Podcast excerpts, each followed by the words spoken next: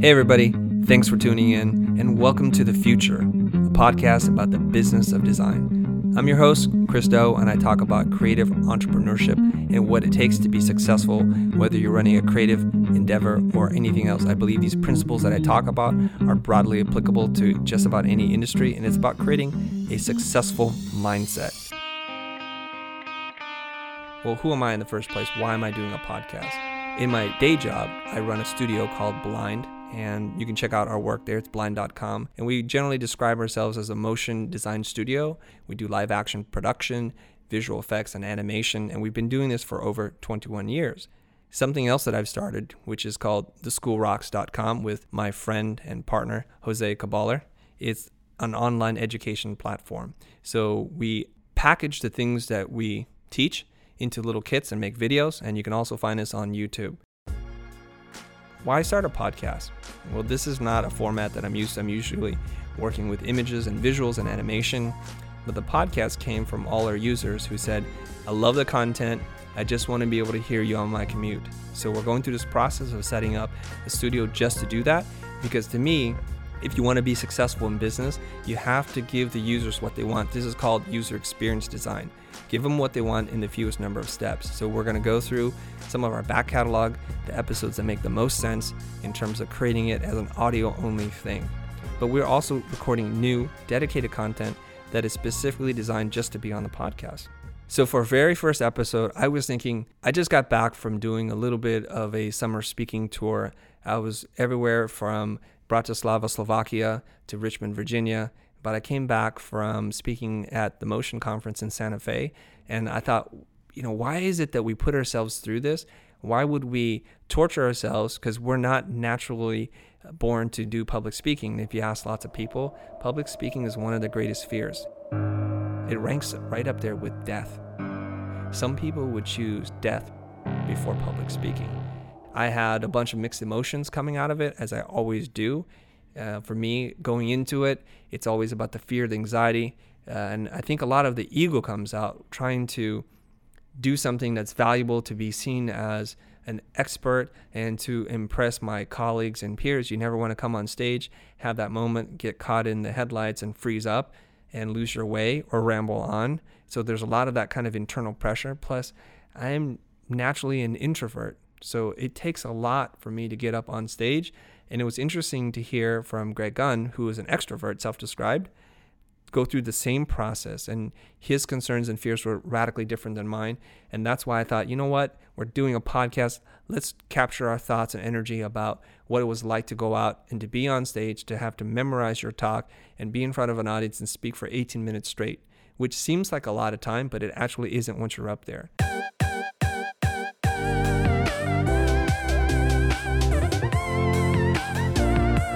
All right, before we jump into the conversation, let me take care of some business first. This is the futur.com is where you can find the podcast and future episodes. It's spelled just like that, except for future is spelled without an E.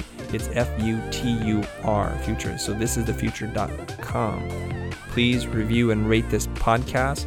It's going to help us rank higher in iTunes. And if you do that, we're going to do more episodes, okay? Let me know what you guys think.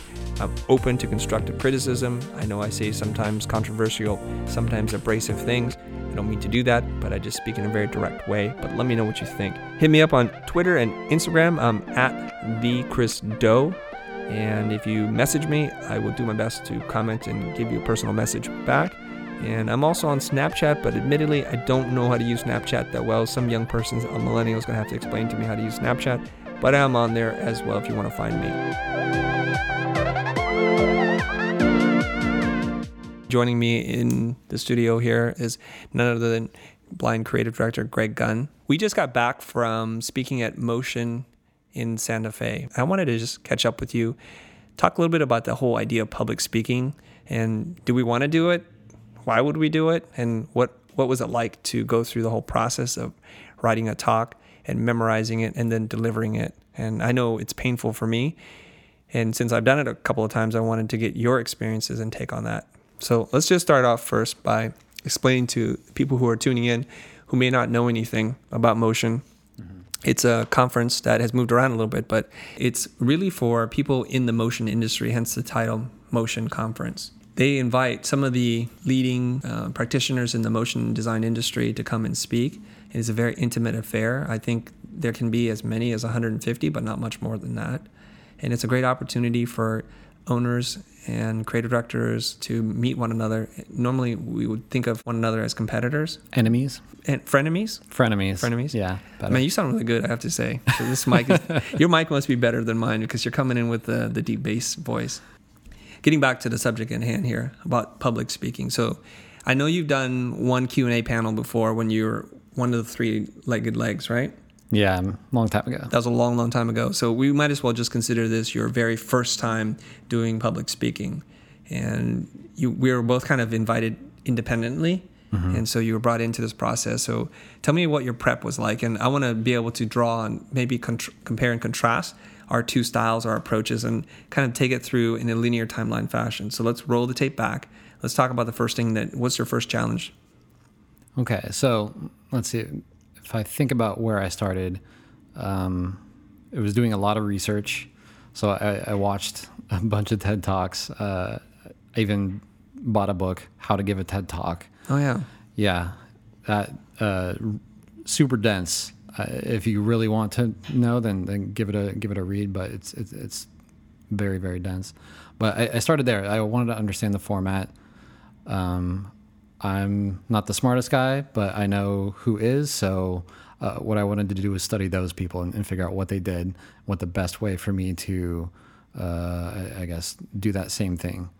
So once I understood the format, um, I realized I needed to come up with with an idea, just this sort of um, yeah, concept. Like, w- what am I talking about? Why am I talking? you, you weren't given a blank canvas, were you? Because I think the theme this year Right. was about passion. Yeah, that, that that's true. That's true. Um, I, I was asked to talk about the Mythical Mondays project of mine, Okay. and uh, And if you guys haven't seen Mythical Mondays, just search on Twitter hashtag Mythical Monday. I think z- yeah, I think so. with an S, Mythical Mondays, and it's a project that Greg gave himself to animate a myth one per week for an entire year, and you share that process very well at, on stage, but we won't get too deep into that. Right. But I think you and I were talking a little bit about it's kind of boring to just go in and talk about your process because we've been to those process talks before and they're good when you're first starting out, but not so good when you're talking to professionals or peers and people who have been in the industry for a little while. And so you want to try to elevate the conversation. That's where I think the real challenge and stress comes from, right? Yes. And if you haven't done a talk like this before, one that you're not just telling your life story or shooting off the cuff or sharing process, it is very, very difficult. And people people underestimate the amount of work that goes into doing a talk like that. So you researched a bunch of TED Talks. You bought the book, presumably you read some of it, if not all of it. Some. So you're getting ready, okay? Right. And then then what did you do? Well, once I settled on an idea um, and understanding the format, I outlined everything. And from that outline, I wrote a rough draft. I, I sent that to Elaine Montoya, who Chris mentioned. And she's uh, very good at kind of giving notes. And I, I'm not a writer, so She's a really good editor. yeah, she, and she- a good writer. She's great at that. So she gave me some notes and ideas for how to smooth out transitions Mm-hmm. and um, overall just kind of make it a, a better storytelling experience.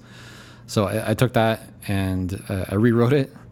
And So you you, you kind of had to put it in your own words. She gave you a lot of Yes. notes, and so here's here's one kind of tip for you guys. If you're writing your decks, it's really about flow. Mm-hmm. You have points that you want to make, but you want to make sure that they're connected and they're building a bigger story. And so that's always the most difficult thing. We can always make like one point, but here's the problem: the way people learn, they don't always learn based on one story. So you're trying to find an example and you find another story, and people learn that way. And then you might want to give them some actionable items, call to action, tips, tools, mm-hmm. things like that. Like do these three things at the end of the talk. So don't walk away feeling like, wow, I'm really inspired, but I don't have anything to do. So as, as you can hear from just me describing that, this process is really difficult. right, For me, if you start at the end, that's a great way to begin your talk. Think about the one key message that you want to have somebody remember. Because 18 minutes into your talk, there are going to be high points and low points in terms of the emotional graph. But what is it they're going to walk away with? And yours is very clear, and you said it, I think, at least three times mm-hmm. during the talk. And what was your message? for this one, it was the idea that routine is my secret to creativity. And I know how counterintuitive and weird that sounds, but Come listen to me talk, and I'll explain it. Routine. So Yeah. you kept repeating routine is the secret to creativity. Yes. Okay, great. So that's the key takeaway message for Greg, and so that's what he worked around. So the rest of it, I think I think all of us have life experiences and, and stories to share with the world, but it's the process of editing those stories centered around your theme, which is the really important thing. Yes. Okay. So you presumably now you have your deck ready, and it's, it's kind of in some form. What's the next step for you? uh, I, I pictured myself on that stage, and I, I had no idea how I was going to remember all this and do this. So I started doing more research, and I, I Googled how to memorize long speeches. And I watched a bunch of videos on that, and it got really weird and scientific. So I, I scrapped that idea. But I, approached it as in uh, I was just going to memorize the entire thing. So every day on my commute to work and my commute home, which is roughly, let's say, 40 minutes, I live in LA, I would rehearse over and over and over again. And the talk was about 18 minutes long, so I could get in two rehearsals during each commute. For about a month straight, I would rehearse at least four times a day. I tried to once during lunch here, but just didn't didn't. Yeah, I asked you to practice with me, and Yeah. you you started and you just clammed up. Yeah, that, that's how it goes with me. Yeah. So the the commute was was the best place to do it in the privacy of your car. I didn't listen to music or anything else for a month, and I, would- I would just do it there, and that's that's really uh, all I did. Didn't you feel a little awkward just talking to yourself in the car? I've done that before, and it's really weird. I do a lot more than you might think. so there's nothing there's nothing new uh, about that. right. So I just wanted to memorize it. I Okay. Wanted, I wanted no notes. I wanted to just know it. All right, so now let's take it to us both flying in, and we're doing rehearsals the night before, and you're up on stage, and this is the first time you're on the stage and you're seeing the venue for the first time. Right. And what happened? I completely froze up. So I, I, I got there. They call me down. They, they put the mic on and they say, okay, here's what you're going to do. You're going to stand here, walk out this way, do that. And I started rehearsal. I got about two sentences in and then just froze. Just, uh, I forgot everything. Yeah. I, I forgot what the next line was. And in my left hand, I reach in my pocket. I'm like, hold on, hold on. Let me, let me see what uh, comes up. I, I can't remember. I promise I won't do this live and I, I just couldn't remember anything. So I kind of bombed it. And Elaine came up to me afterwards and kind of put her arm around me and was like, hey, hey, so you, you got this, right? You- You're going to practice a little, go home and maybe add some notes. And I was worried, not, not nervous. I, I was just excited. And my biggest fear and problem uh, was that I couldn't remember what to say next. So Yeah. that, that was that was my worst. Even though scenario. you had already memorized this thing for four weeks prior, and you had rehearsed in your car over and over again your talk. Yeah. When you were on stage, and the lights weren't even full up at that point. That's right. Just taking in the environment, and I just want to point out to people that are listening right now, Greg and I are very different. You're an extrovert, self-described, and I'm an introvert, self-described, right? And that just means if you do the Myers-Briggs thing, if you're an extrovert, when you're around people, you you generate more energy. So if you're at a party at the end of the night, you can't go to sleep because you're wired. Yes. And an introvert is the exact opposite. Being around a lot of people drains you and you're tired by the end of the night. So this is quite interesting and we're very different in this way. Okay. So you went to do rehearsals and you totally bombed. Elaine, rightfully concerned, puts her arm around you and hopes for the best and gives you some Yeah. reassurance and, and politely nudges you like you need to practice more. Yes. Okay. That's exactly right. All right. You guys have to remember we're behind the camera people here, and most of the times we're staring at a computer and and the safety of our own very constructed environment. So public speaking, just for normal people, forget about designers and artists and creative types, is one of the greatest fears in life. So it's not a surprise, even though you're a very gregarious social guy, that this would give you some anxiety and give you some nerves. Right. My approach to doing the public speaking thing is this I'm very comfortable speaking in very specific situations. If I'm working with my students in small groups of 20 and I know that they're just there to talk to me and the that and the reason why I say that is because I know exactly what they want to talk about and so it's very directed. With a group of 150 people or anything more than that, there's going to be a diverse set of interests and agendas and you're just trying your best to connect with people. So you're always walking away a little unsure if what you're saying is going to resonate with anybody. And that's the biggest thing. Like we have valuable things to say, but it's just the audience for it. Right. So if you're f- speaking in front of kids, teachers, parents, motion design people, new graduates, whatever it is, they're going to want to hear very different things and you're trying your best not to just stand there and hear yourself speak, but to give real value to somebody, and that's the hard part. Now, for me, I, I took a, a, very different approach um, going into this motion conference because last year it was a torturous thing for me. I lost sleep over it. There weren't many nights where I wasn't having some kind of dream or nightmare about the talk itself. And I kept writing and rewriting and rewriting. So this time around, I thought, you know what? I don't want to memorize anything. I have slides, visuals, kind of prompts or cue points for me to talk about.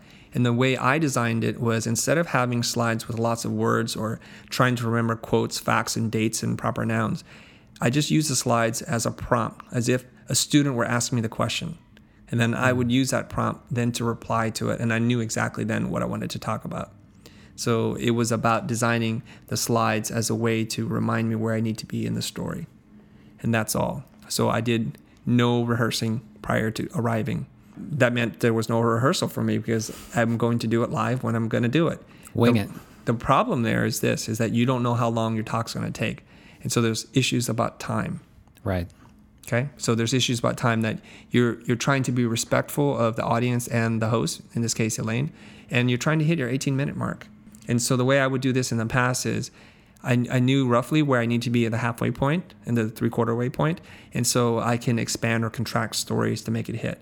And if I finish early, great. If, as long as I felt like I delivered the message, that was cool by me. So now let's let's go into you did your talk. You were like three or four people ahead of me. Yeah. And I have to so. Uh, tell you, you did a great job and all the idea of the nerves or you bombing during rehearsals was you know com- completely lost on me because you delivered your talk you got a lot of engagement and you have a very specific way it's kind of a deadpan monotone way of delivering and it works well with your sense of humor and i think it was well received by the audience and you can tell because people were engaged and they were laughing when they're supposed to i remember you coming onto stage and say i know what you're all thinking who's this guy with the great hair? And it was self-deprecating. Not really. Not it was all. very self-aware. Yeah, sure. And yeah, you do have great hair. You guys see that luscious hair? Oh, okay. And so you have to acknowledge that. And I think that makes you human, relatable, and it just shows that you're you understand who you are in the world. Wherever I went, I would ask people, what's been a highlight for you so far? What did you really enjoy? And several people said, Oh, I like that guy who talked about routine. I'm like, oh, that's Greg, and I know him. I'll make sure to pass that along oddly enough, fewer people came to you and told you that. They told me that, but not you. Yeah, I, I heard most of that through you. Uh, there were a handful of people who came out to me afterwards, and uh, it, was, it, was, very flattering. And um, thank you again for having me, and I, I, hope people enjoyed it. But it sounds like most of my uh, compliments or just uh, notices that people even watched it and, and took something away from it came came through you, which is interesting. I don't know what that means. I'm really approachable. Yeah, and I'm you're, not. You're like Mr. Deadpan, too cool for school. Nobody wants to talk to you. No, oh, not, cool. not, at all. Yeah, I think that's just part of my experience of being a teacher and just looking at people. And if somebody gives me a look like they want to talk, I make time. I, I try to have my body position in a way that invites them in versus kind of turning their shoulder or something. Right. I, I draw them in and said, "Hey, how's it going? How's the event for you? Is this your first event? What did you think? What are the high points? What do you think could be better? I ask all those questions because I want to really hear what the audience has to say. Now, you said this to me before we got on, which was this is that you wish, your regret was what? You wish what? I took time to speak to more people. Before you spoke? Before. And why didn't you do people. that? Uh, I was in my head the entire time. So uh, the first day, just walking through and passing by people uh, I, I, had Hannah there with me, who's kind of like my my anchor. But for the most part, I was just reciting stuff in my head.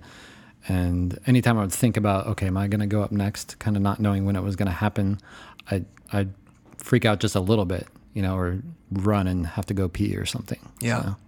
So you were kind of in your head. You're worried about if you're going to remember your bits and where the jokes were, the high points, and all that kind of stuff. Yes. So you weren't making a lot of eye contact, and I do that too. Ben Burns, we have a funny story because I was at the position conference, and prior to speaking, I have a very specific ritual, and I'll share that with you guys in a little bit. But I blew past another speaker, and he asked me, "Hey, you guys want to you want to get breakfast?" And I'm like, "No."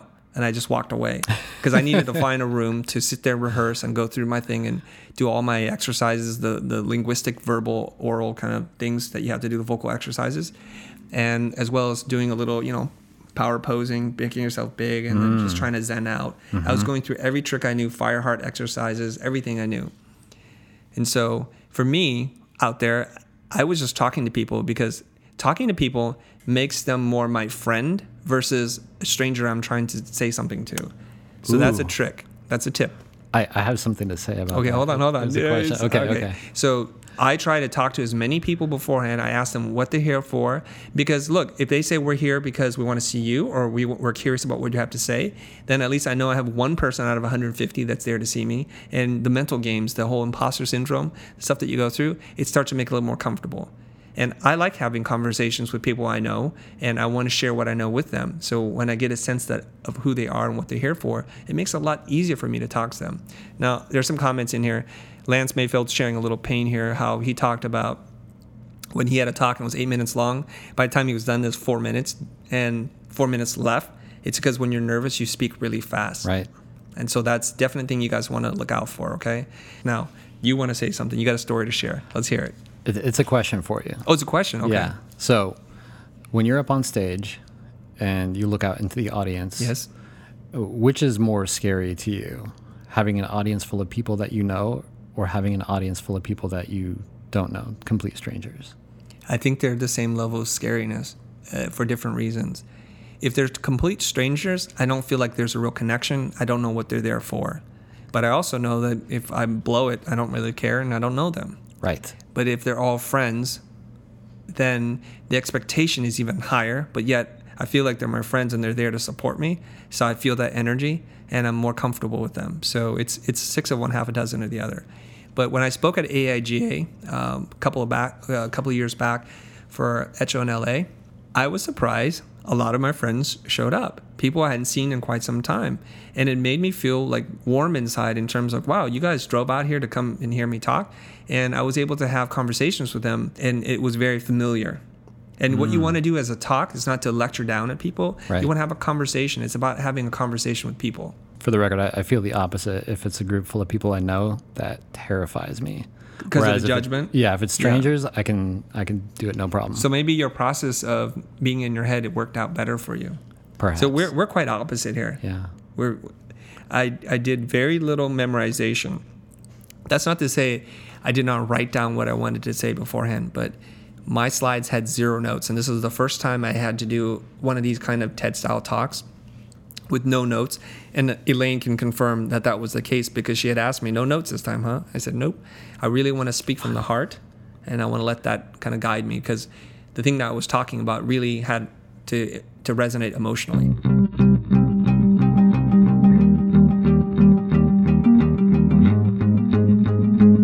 We want to talk about post talk? Yeah, how did you feel after? Aside from a huge sense of uh, relief and weight off my shoulders, um, I felt tired. I felt very tired. What kind of extrovert are you?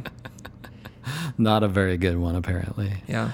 No, I, I, I- felt tired, but I was I was very pleased um, with just doing it, whether I did well or not. And I, like I said, I, I didn't really know how it went, other than I heard did a it. uh, yeah, I I did it, And you didn't stumble. not too well, I less than I am right now. Yeah. Um, things landed when they should, in, in theory. Yeah. But it was it was nice. I, I felt accomplished. I, I felt immediately okay. How can I do that better next time? Right. What, what do I? I want to watch the you know the, the replay. Right. What can I learn from that? How do how do I do that? So that was my first thought afterwards. I said, okay, I did it. Good job. I think it worked. Now, how do you improve upon that? Hmm. You went straight into how do I improve upon that? Yeah, What do you, what do you think you're gonna feel when you watch the video of that if it's released? embarrassed. Are you would you be looking forward to seeing it or kind of very apprehensive of watching that video? I'd like to see it. Yeah. I mean, of course, I don't want to see it at all, but there's uh, a lot to learn from that. Just like anything, if, if you're a dancer and you rehearse, you want to watch your performance and, and see, you know, where, where your misstep was and how you did it better. Yeah, that's interesting. So we're we're different, but we're the same in a lot of ways. Hmm. Because here's my thing: is as I'm doing my talks, I'm starting to figure out how I could do it better as I'm doing it. Whoa. Yes, it's kind of weird. That's right? meta. Yeah. So I feel most comfortable when I have a longer period of time to talk. I'm used to teaching class for three hours long or five hours. And so it gives me a lot of time to learn about the pain points of people. And I've been doing this for 15 years. I've been teaching for over 15 years. So I'm used to reacting and not acting. You know what I'm saying? When we talk Right. about actors, like reacting to what's going on. So one of the first things I usually do in class is to ask them, what is it that you want to learn? What are the things that you're trying to achieve in this class or at school or in life? And chances are, because you know I've been doing this for 21 years now, I've been working professional for over 21 years. I've seen lots of things. I've been working with my business coach for over 10 of those years. I've hired a teaching consultant. I've worked with a family therapist. I've, I've studied, I read a lot, and I feel like within my life is some experience or answer. And so I'm much more comfortable just being spontaneous, saying, if you have a question, I think I can answer it if the question is clear. And I, I prefer to work that way. It's the constraint of hitting 18 minutes and having a memorized talk. And so I strive to now never to do those kinds of talks again because it's not a format that I like. And I, I can then unleash the full power of my personality in terms of reacting. Because when I hear a laugh or I hear a concern, I'm also used to looking into my class and seeing body language change or mm-hmm. the micro expressions. So if somebody's eyebrows furrow together, I know they're confused and they're not understanding what I'm saying. And then I can do an immediate follow up.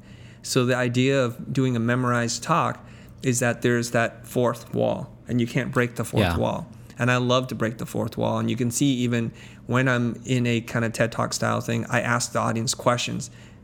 They, they know customarily they're not supposed to respond, but they're responding in their mind, right? Yeah.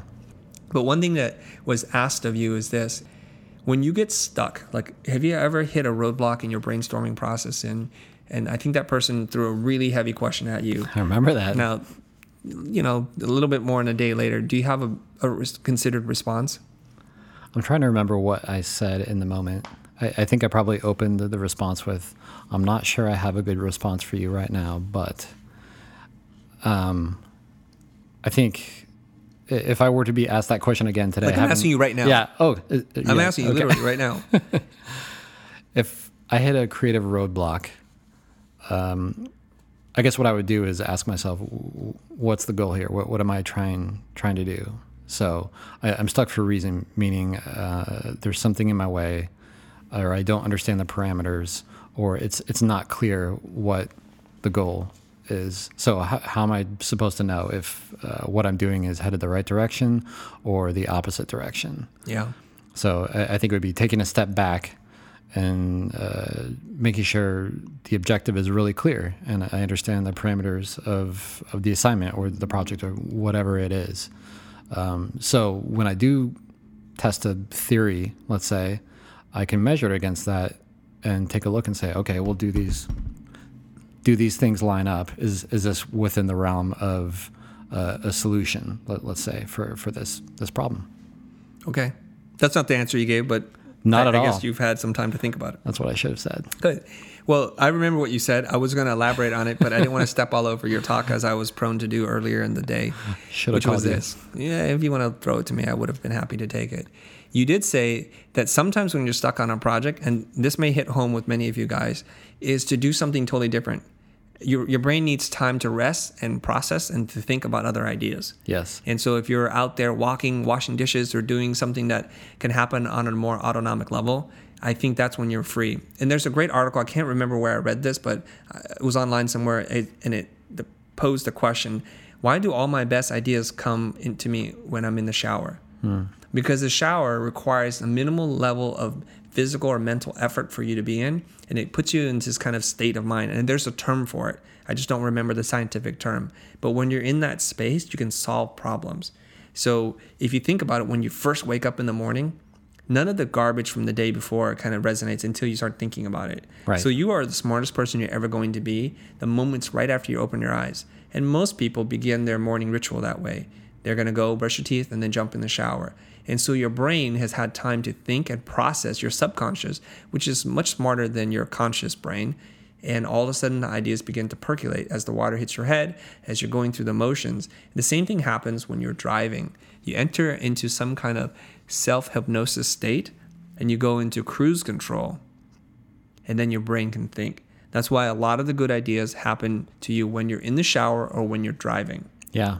So that's one way, and that's not a foolproof way by any chance. And I tell my students the same thing, and then they say, well, it didn't work for me. If I were given that question, like, what do you do when you get stuck? Well, I'm going to tell you guys, and this is going to sound strange, but I don't think I've ever been stuck. And I'll tell you why. My process is very clear and it works really well for me. I'm going to share that with you, and I hope that works out for you as well. The first thing that I need to do is to immerse myself deeply within the problem of the project. I need to understand as much as I can. So if it's about baseball, I want to watch baseball films. I want to read about it. I'm going to hire consultants to teach me whatever it is I need to do in the fastest amount of time. And then I feel like at some point, my brain hits some kind of saturation point. And when it hits that saturation point, I just let it rest. And more often than not, almost like 90% of the time, by the time I wake up in the morning and drive to work, the, the problem is already resolved. I have a notebook by my bedside and I write ideas down. And you, you told a funny story about that. And that totally happens, except for my story wasn't like frog's explosion. Yeah, it's probably much more meaningful. A little bit. So that's what I do. And just to clarify what you said, most creative types don't have a clear idea as to what the solution looks like. And I can't remember who said this or who wrote this, but they said that you don't have to tell me where the target is, the bullseye. You just need to tell me what wall it's on. And so I think as designers, we kind of thrust into the creative process and we start making because we feel like things will get done without really truly understanding what the parameters of the project are, what the goal is even, and we start making. And then we get lost in that. So we redefine what the goal is to suit what we made. And oftentimes we're hit with a lot of resistance. And to put a bow on this, as an exercise in my class, I asked my students, can you guys go out and get me a leaf? And come back. And they all got out of their chairs, really excited, and they were moving towards the door. And said, Does anybody here know what kind of leaf I want? Yet they were so quick to get out of the chair and go outside and find a leaf. And what was your confidence level in trying to find that leaf? They're all very high. So what if it was a Canadian maple leaf that you can only get in Canada? How how are you going to be able to find that? So I said, come on, come back down. Ask me questions about what kind of leaf I want. And I had one very specific in my mind. So I think that's the problem with creativity. And sometimes, and you, you touched on this during your talk, cr- the creative process can sometimes be very self serving. Hmm. It's defined by you, made by you, judged by you. And so when you put it in front of a client and they make changes, you feel really disappointed. And it's a lot of times it's because we forget we're making it for somebody. Right. Okay, I don't want to veer too far off because I really want to focus on our thoughts and impressions on being at the Motion Conference in Santa Fe. What other what are the high points for you? What stuck out? What two, made it worthwhile for you? Two things. Okay. Uh, beyond my own satisfaction of overcoming a fear of public speaking, mm-hmm. um, I really enjoyed the open panel discussion between you, Alberto, and Karen. I thought it was very entertaining. It was unexpected. And I, I'm not saying this because Chris paid me to, I, I promise it was it was just a lot of fun. It was it was a little wild. I wasn't sure what was going to happen, and I liked that. It was that. wild, unpredictable. Yeah, yeah, and and and that was nice. So that that would be part one. Okay. Part two um, was the end party at Meow Wolf, and uh, tell some people about what Meow Wolf is. I never heard of Meow Wolf before. Meow from a cat and wolf from a dog, right? Yeah, cat dog. How do you how do you put that place into words? Try to it's, do it it's it's a very a very large building, two stories, that is it, it comes off like a, a series of art installations that are all connected together seamlessly but do not belong together at all. And you can crawl through it, you can sit on it, you can climb it, um, you can um, touch it, you can do whatever you want. It's it's very kind of open world in, inside of this thing, and it's it's fascinating. And uh, uh, Timmy Fisher from MK12 actually gave me a, a, weird tour at the end of the night with a story that he found in there. And he's like, "Oh, come check out this room. This laser connects to this over here that makes music." And um, at opposite ends of the building, it's it's really a, a, sight to see. I think George R. R. Martin of Game of Thrones fame is behind it. I oh, don't really? know if he owns it or, but he is behind it. And and Elaine was telling me a little bit about that. And to give you guys a little bit more concrete definition, I think the best way to describe it is it's an indoor theme park that is a collection of surreal vignettes. And it's like you're walking into a haunted house, but there's nobody there to scare you. And when you first think that these things, these rooms, are are not connected, there's actually a storyline. If you spend enough time and read through the parts, there's a whole narrative thread connecting all the rooms together. And the trippy parts are you open the refrigerator door because you don't know what's interactive and what's not. You open the refrigerator door and it's a portal to another room. Literally, Right. you crawl into the refrigerator into an all white space and you walk and it dumps you off into another room. Or if you open a closet door, behind the clothes and to the left is a passageway passageway to somewhere else. And where you start and where you end is not even connected. It's, so it's super trippy maze like experience with all kinds of lowbrow and highbrow art Mm-hmm. and Yeah. it's wonderful with music, interactive parts. It's really really cool, and not just I mean that sets the stage for a really cool experience. But what was really cool for me at Meow Wolf was now everybody had spoken, so we all got to know each other a little bit better, and it was a place where attendees and speakers could just mingle and meet and talk and network in some cases because some people were looking for work. I know you talked to some people that were looking for architectural rendering work, mm-hmm. and there's some people who just graduated and needed some advice. So I crawled into a little tree house on the second floor and had the craziest conversation before you guys found us again Yeah. and that was really cool.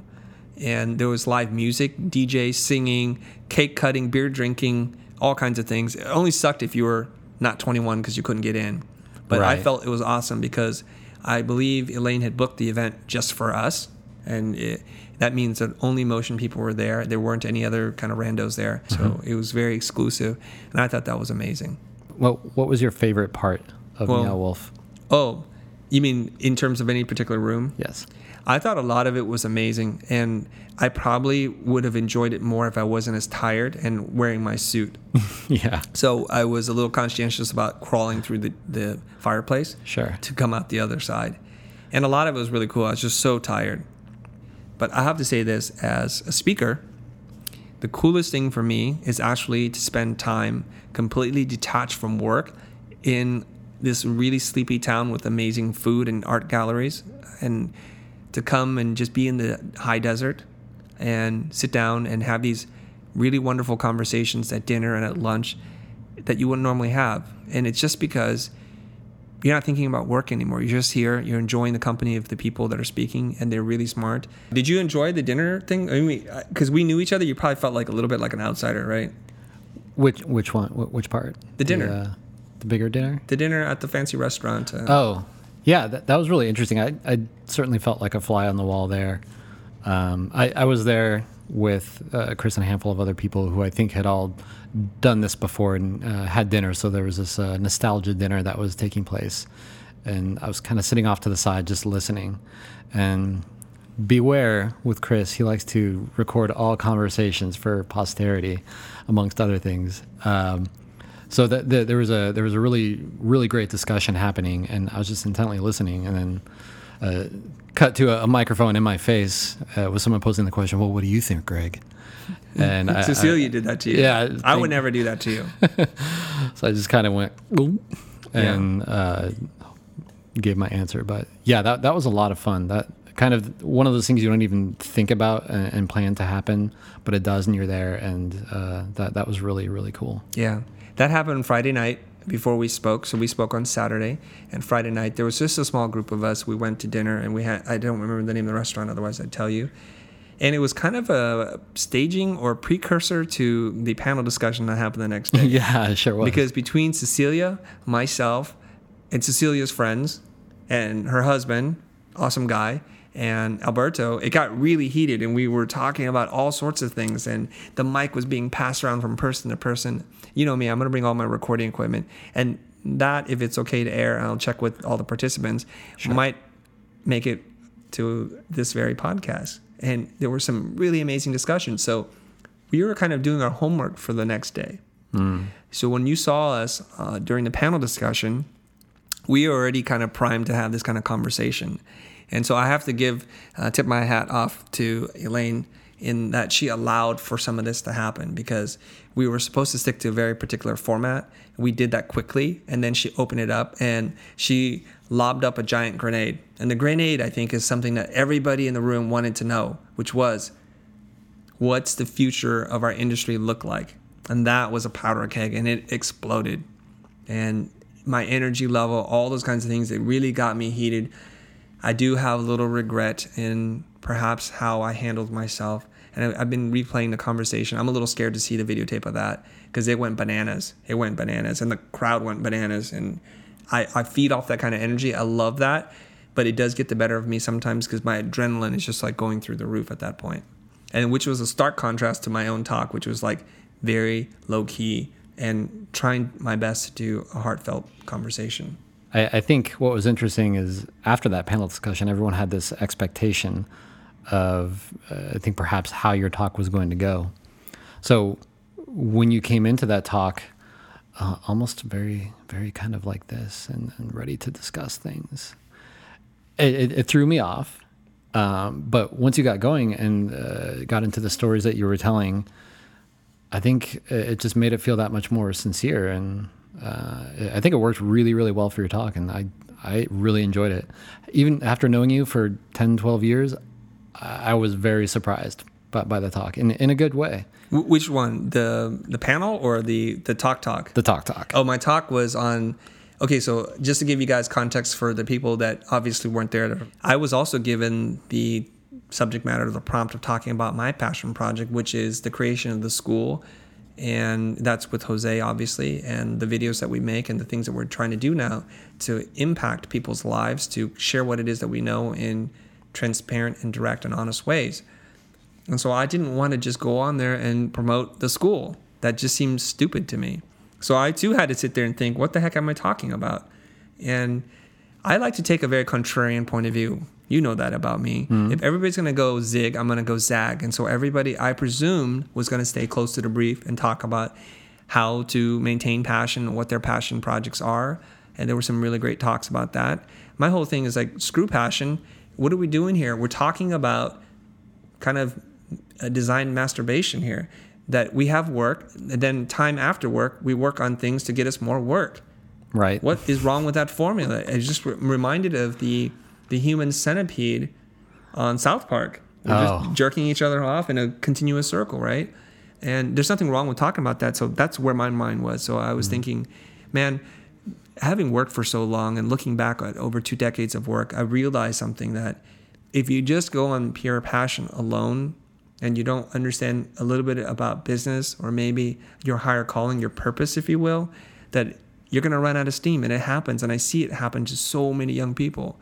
The joke going around is your career is going to last about seven years after you get out of school. And it's a very predictable arc. One is I'm the most amazing person. I'm going to cr- create um, amazing pieces of work. I'm going to set the world on fire. I'm going to change everything to nothing changes. Why did the clients change everything? And I can't win new work and it's a drag and I, I don't enjoy this anymore. And now what do I do? I invent more work for me to do so I can find the fun back in the work. So the message that I was trying to put out there is passion is great. You need passion, but you need to find your purpose. And and purpose is I just said it was like two things, right? Purpose is about advancing the human condition. What can you do for other people? And the other thing, which is a lifelong journey, which is to learn more about yourself to become more self aware and to discover who it is you are and what you're meant to do. And that was it. So that was my take on it. And then I tried to find stories about people who have taught me things and things that I've been involved with that have made a difference in somebody else's life. And so I'm I'm at least 10 years older than you. I won't tell the internet how old I am, but I've got 10 plus years on you. And I just want to do this, guys. Before you lay me into the ground six feet under, I want to make a difference on this planet. And I don't mean just like benefiting my immediate family, because that's also, I think, a noble thing, but also simultaneously a very selfish thing, is to to create wealth and to take care of only your own. We don't move society forward that way, and that's why I'm out here recording this Facebook Live, doing this podcast with you, and making YouTube content, even though I'm running on fumes right now. I have a hard time sleeping in strange places, especially if it's not set exactly the way I want. So I was probably running on about four hours of sleep in two days that was really rough. But I have a very different ritual than you. What did you do um, behind, uh, backstage in the green room? What were you doing? And then I'll tell you mine and we'll wrap this up. Okay. I think I had maybe two minutes back there.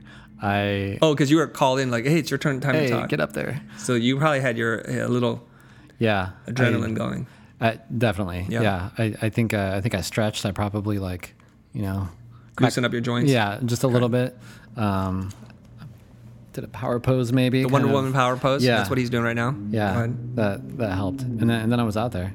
Okay. That was it. No vocal exercises. No, I, I would you- like to do do, that about next those? time. No, I got to teach about those that. later. Yeah. Okay. Just to loosen up your mouth and your tongue. I'd like to so you know can articulate. All right. So here I am. It's like two thirty, and I was told to come back at four o'clock and be ready because I didn't want to be late. Because the last thing I want to do is show up at four and be on at four o two. I have a very specific routine I have to go through, and people who see me do this think I'm a freakazoid, and maybe I am, and that's totally okay. So I come back at four, not enough time to rest, and not enough time to torture myself over my own talk. And I sit in the back, and then I'm told, you know, you're gonna come on in an hour. I say that's fine. And so I think, okay, I have a lozenge. I'm hydrating myself, and I have to do that in the rock because I get my throat gets really dry. Hmm. I get like dry mouth, you know, and I'm and I, I I start to burp a lot because I think I'm swallowing in a funny way. So all that tension, I probably have an acid reflux. Who knows what's going on in my body, right? And then I drop my lozenge because I need my lozenge to kind of soothe my throat about 30 minutes out. Then that way it's in its prime condition, ready to go. And then I get iced. And instead of speaking at four, it's not five, and then 5:30, and then 5:45. I'm talking. So in that time, I feel like I'm a fighter. I need to warm up, get a good sweat going, and then I'm ready to go and peak at the right moment. So I feel like this is one of those moments where I had mentally and physically prepared to go on at four ish, and when it dragged out to 5:30, I was just done. Because normally I would go out and get a Red Bull or drink some tea and and not do the exercises that I do right before going on. And I do all the vocal exercises that you're supposed to do. I did some power posing. I did the fire heart exercise. I also did the Zen Buddhist thing, which is to imagine yourself just trying to help people, to make it less about you and your ego and just to help mm. people. And then I was debating, should I or shouldn't I stick to the rough script outline that I've created, or should I just go totally off the rails? So this is all happening an hour and a half before. And so by the time I got out, I was just thinking, please just be coherent. That's all I wanted to do. And so that's why you saw my energy level going way, way, way down. That's it. So you guys, what I'll do is I will provide you links within the Facebook Live and in the podcast later on in terms of the TED Talks that talk about power posing, which is by Amy Cuddy. And I forget the guy who talked about the vocal exercises and the way you speak has um, an impact on how people perceive you. Right. And I just want to point out one last thing. You started telling everybody that I was the um so like cop. So everybody kept coming up and m- remarking on that, and that I became known as the guy who's sitting there thinking about um like so. That made me even more self conscious. So thank you very much. I'm sorry. Yeah. All right, guys. Thanks for tuning in. We are going to bounce. I think this is going to be a really worthwhile podcast to listen to in the archives. The Futur is made possible by some of our lovely sponsors and partners, one of which is pond5.com. If you guys need to get some stock footage, After Effects presets, Pond5 is the place to go. And the Futur is also made possible by Matthew Encina, Greg Gunn, Scott Rothstein, Nicole Wasserman, and the entire blind staff, which I would not be able to do fun stuff like this and spend the day with you without their support because they run the business for me. The man behind the scene, the man with the plan, Aaron Zakelli. He's responsible for recording this, engineering it, doing the sound design, the editing. He pretty much makes this podcast possible. You can find him online as well. And of course, I have to thank Adam Sanborn, the person who composed and wrote the piece of music that you're listening to. You can find him at adamsanborn.com.